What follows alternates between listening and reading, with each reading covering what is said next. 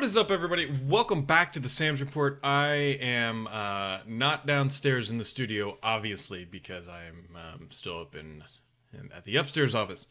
But um, wanted to record a show because I, well, I love it. But um, a lot of stuff going on this week, and I was in Chicago, and it's good to be home.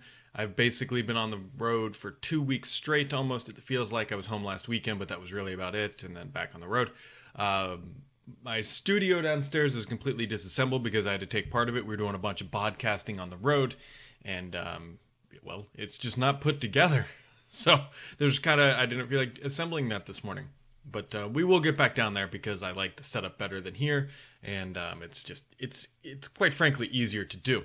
But a lot to talk about, a lot, a lot, a lot of things going on it's been a crazy hardware week for Microsoft on multiple fronts. But before we dive into the hardware this week, uh, 1803, I think I, I am betting is the most aggressive push that Microsoft has ever done with Redstone. Uh, the reason why I say that is when we were in Chicago this week, uh, three of our coworkers, three totally different people, all got 1803 while we were on the road. It was kind of humorous watching everybody get taken out by the updates for 20 minutes or so. But um, and these are non-insiders, just regular casual Joes, and they are all getting 1803. I've gotten it on all of my machines so far, and I have to believe that 1803 is the most aggressive push out by Microsoft to date of a Redstone update. So, if you haven't got it yet, I would fully think that you're getting it soon, unless you have some sort of known blocking issue. But I haven't heard of anybody running into or I should, let me qualify that. I haven't heard of any specific hardware arrangements yet that are known blocking issues for this update, but yeah, there you go. So let's di- let's dive into the hardware this week because there's there's some things worth discussing here. Uh, the first one up is Microsoft announced this guy. This is the accessibility controller for the Xbox. I think this thing is really cool. Aside from the fact that it is awesome to help make gaming more accessible to more people. Microsoft has very much so been on an accessibility push uh, these past few months.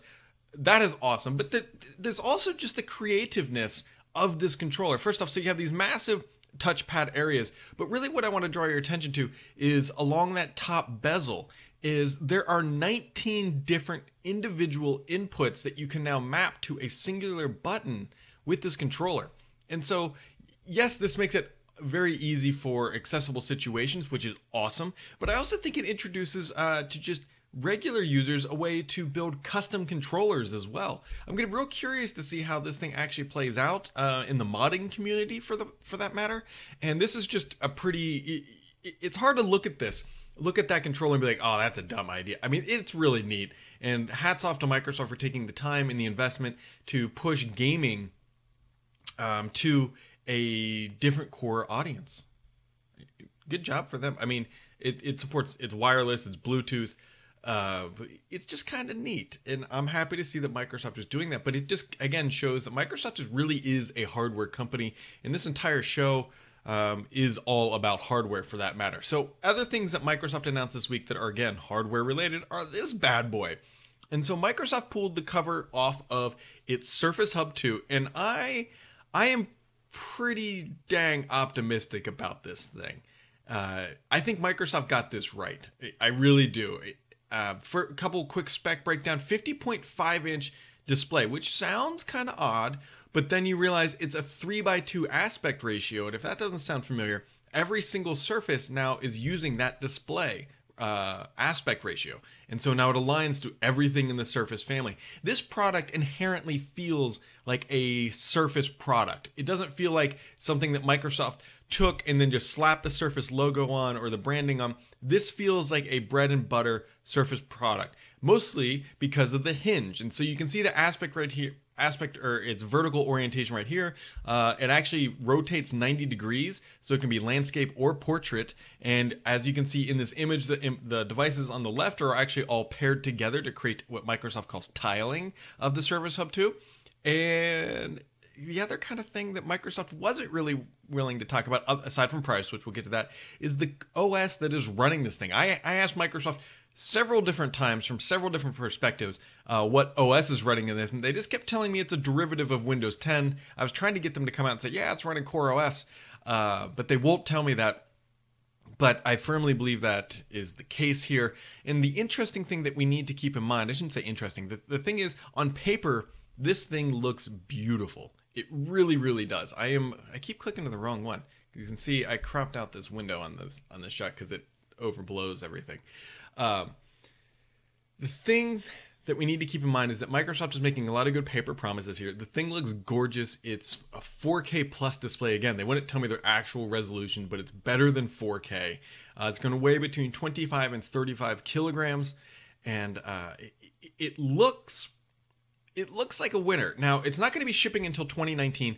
It will arrive into a small pilot group in the second half of 2018. I've already heard from vendors uh, they're going to be buying a lot of these things. I think Microsoft is going to hit a home run from a sales perspective with this device, as long as the promises of the paper, uh, the paper being what they've uh, outlined so far, live up to the hype. Because the promotional videos, everything else looks really slick about this thing. Now, pricing is going to be key here because the previous gen or the uh, current gen, whatever you want to call it, 55 inch Surface Hub is around eight grand. I think it's even might be a little bit higher than that. And Microsoft has said time and time again with this device that it'll be competitively priced to other products in the market. So I firmly believe it's going to be much less than that. Um, if they hit this thing at 2,500 bucks, it would be a grand slam. I'm betting that I bet it's going to be close like 35 between 3500 and 5 grand is my is my guess somewhere in that price range. Uh, mostly because there's a lot of stuff packed in. There's like fingerprint readers and all sorts of stuff that are built in. But the thing is is microsoft will be able to be more efficient with this because they're only building one size but they they all pair together to create a bigger one. There's no 84 inch or anything like that. So it's just one size fits all but you can you know whatever. But that makes it easier to manufacture. I mean, you're only producing one type of glass and everything else. And so I I am very optimistic about this thing that it is going to not change the game. That that's probably a little overselling it. But the fact that it's going to be popular because it looks dang good. I mean, if you look at that thing compared to a current gen Surface Hub, it's got a it's like all those people who dump tens of thousands into I'm not trying to say the original Surface Hub is bad. It just it doesn't have that surface appeal to it. It's just a large computer tacked to a wall with a beautiful display and 120 hertz screen and uh, they really just went for specs and this time it seems they really went for function and form rather than just a display. So Surface Hub 2 coming later this year. I, I reading the tea leaves, I think we're going to see this at, at um, Ignite. I think is the natural time. They keep talking about the second half of of um, 2018 when we'll learn more. I think Ignite is that place because that's IT Pro. That's a huge conference they have. It's a great time for them to be trying to upsell these things. And so I would be looking for more information there. I'm hoping to get my hands on one here in the near future, but I can also tell you that this thing isn't finalized. Microsoft was real careful about not telling us the internal specs, like what's actually powering it, because they haven't actually finalized it yet but they are trying to get the word out. And I think this approach is the right approach. Granted, it is a long lead up time until you can buy one, but you got to remember this isn't really designed for the home user. Granted, it, depending on the price point, it, it could end up that way. But purchasing cycles in the enterprise world are very long 12 months, sometimes longer, especially if you're building out new conference rooms. And so they needed to get this word out so that they could start to generate the demand for that long lead up time that takes to get, you know, you got to get management tie in, then you got to get expense approval, then you got to order, and then you got to wait. It's a long purchasing cycle. And so I'm okay with them announcing it this early. And other pieces of hardware this week. Now, this one leaked out from Bloomberg, and uh, I've been able to confirm some of the information just from my own sources inside the company. So Microsoft is working on a smaller Surface tablet. It's about uh, 400 bucks, give or take, 10-inch display. It's going to come with an Intel chip, 64 to 128 gigs of storage, charge via USB Type-C, and nine and a half hours of battery life. Now, the one thing I think that Bloomberg may have been kind of somewhat incorrect in their assumptions here is they're saying that this is going after the iPad. Um, I firmly believe that this is more of a Chrome OS type competitor device. Now, granted, we haven't seen a $400 Surface tablet from Microsoft in a long time, um, other than like refurb and that kind of stuff. This is the in spirit successor to the Surface 3. Remember, the Surface 3 was about the same size, charged via USB, and uh, but it was neutered with an Intel Atom chip, and so we don't know the specific internal silicon at this time but I'm really, really holding out that it's not going to be super low power. I would love it to be like an i3. And I, the odd thing here is why isn't it ARM? And there's a couple thoughts. I actually think that Intel might be the reason why it's not ARM. I could see Intel getting concerned about these ARM chips and then all of a sudden be like, look, Microsoft, if you build a low end tablet, we'll give you a more powerful chip at a lower price point to compete with ARM. And uh, that's the beauty of competition, folks. That's why I'm so optimistic about ARM being a good thing for consumers long term, as long as it sticks around. Uh, the, the, first gen devices weren't so weren't so gravy, but um, yeah. So we've got that going on. Launch time, I believe it's second half of the year. Second half of the year, I, I think is what we're looking at, and I, I'm feeling more more confident about that. It's got to be an educational device. I'm sure they will sell it to consumers. At least I hope that they do, as long as it's high quality, as long as it works with all your peripherals.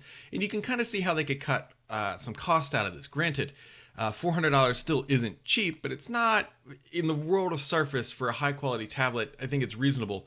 Um, I would expect that it would support pen input, but maybe they reduce the sensitivity, kind of roll that back a little bit, make it a little bit more basic. Um, it's going to have more rounded corners, so maybe we're going to start to see a new style and design refresh coming from Microsoft. Uh, on this type of thing, and obviously being charging over USB Type C, I'm not expecting Thunderbolt 3 in any capacity. But still, the fact that they're gonna, it's going to charge over USB is a huge win, especially Type C. Seeing Microsoft take more advantage of that, uh, which the Surface Book 2 does have, but it you can't you can technically charge it, but it's a slow charge. It's just not. You, you don't want to charge it over that.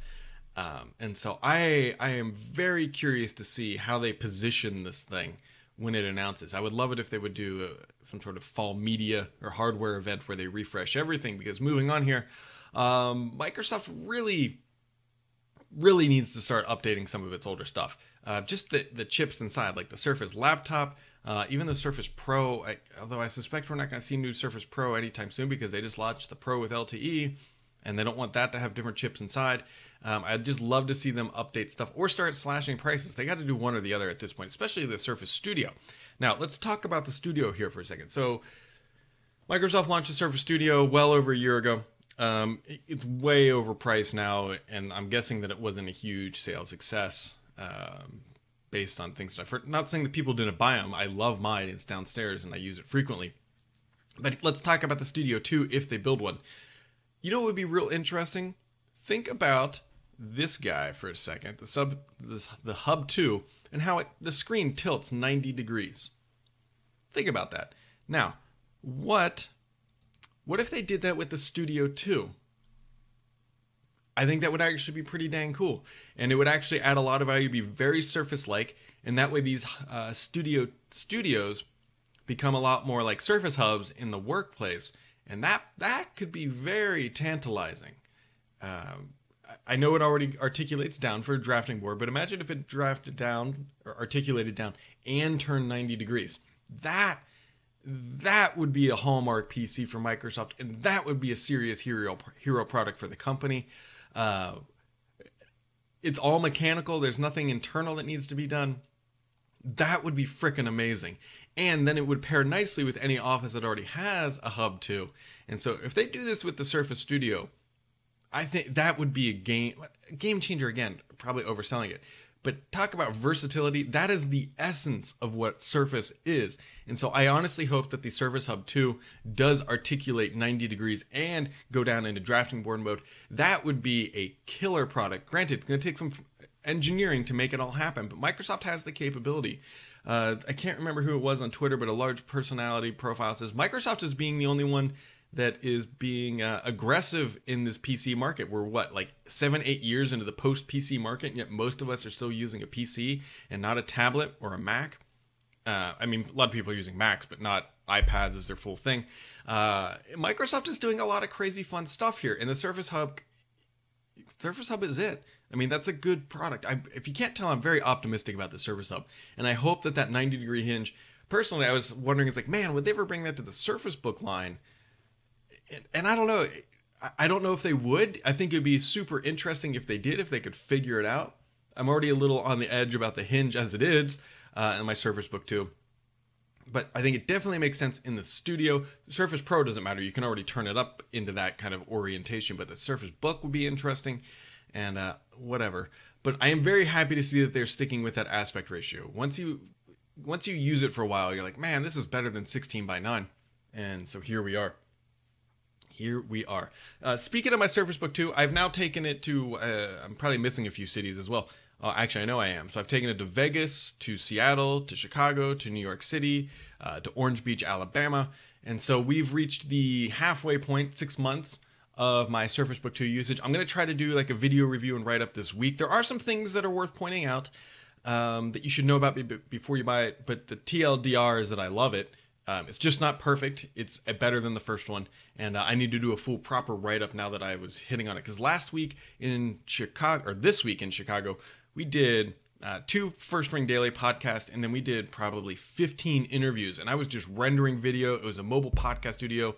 Uh, I was maxing out the CPU compute power on that thing uh, multiple times, and it, it, I was really hitting it hard. And so I, I, feel like I've got a pretty good perspective on uh, what is going on with that hardware and to wrap out the hardware front because it has been a hard, wholly hardware show, if you will, is uh, a little bit on the sad side if you're a Surface Pro, Pro 4 user, or maybe not. But Microsoft is actually doing a recall. Uh, recall might be overstating it, but um, they're going to replace Surface Pro 4 tablets with the flickering screen issue. And I know some of you have been impacted by this because we get a lot of comments about it. But any Surface Pro 4 experiences Prime will be covered up to three years by Microsoft from the time of the original purchase.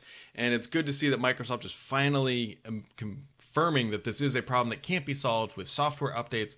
And so, if that is an issue for you, go ahead and take a look at what Microsoft is doing because you might be able to get it replaced. And if you have paid for it, I believe you can get a refund as well. So, uh, that is good on Microsoft. I just wish they would have been a little bit more forthcoming, but I understand these things. They got to make sure, they got to test every angle, and they got to make sure it's truly not an issue um, that can't be solved with software before they do, you know, that actual kind of replacement program. So, um, folks, no questions this week, mostly because I was traveling yesterday, and to be honest, completely forgot to put the question thread up.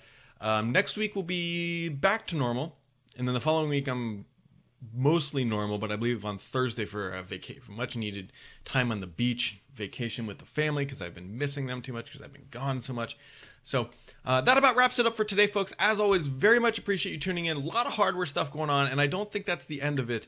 And so we will see uh, what what the next couple weeks bring for us. As always, thanks for tuning in. Have yourself a wonderful weekend.